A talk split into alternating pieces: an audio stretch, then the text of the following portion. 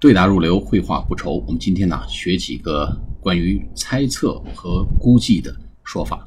我们分两次课给大家介绍这么八到九种啊表达猜测和估计的说法。今天呢，先给大家介绍呃四种说法。一个叫 If I had to take a guess，如果我必须要去做一个猜测的话，I would say，I'd say 就是 I would say，我会说。什么什么什么啊？比如说，If I had to take a guess, I'd say she's in her mid forties。如果我必须要猜一下的话呢，我得说，我认为她应该在大概四十五岁左右，mid forties，哎，就是四十到五十的中间的位置。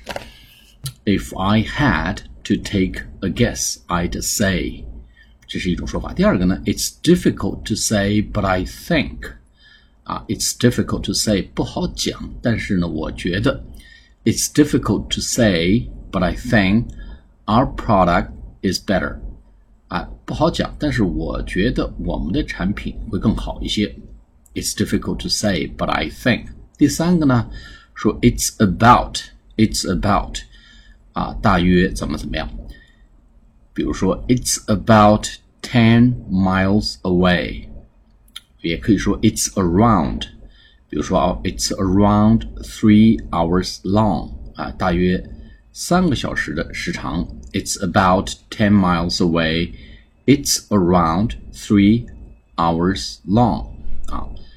再有一种说法呢，I wouldn't be surprised if， 如果怎么怎么样，我不会觉得惊讶的。比如说，I wouldn't be surprised。if Peter asks for an annual leave in July，我不会觉得惊讶。如果 Peter 希望七月休一下年假的话，I wouldn't be surprised if Peter asks for an annual leave in July. Annual leave, A N N U A L，每年的 leave, L E A V E，离开就是休年假的。Asks for an annual leave in July。好，我们再来回顾一下。If I had to take a guess, I would say 第一种说法。第二个，It's difficult to say, but I think。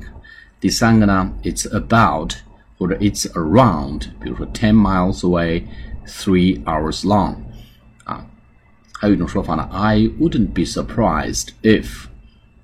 好，我们今天给大家介绍了四种表达猜测和估计的说法。我们下次节目再见，谢谢大家。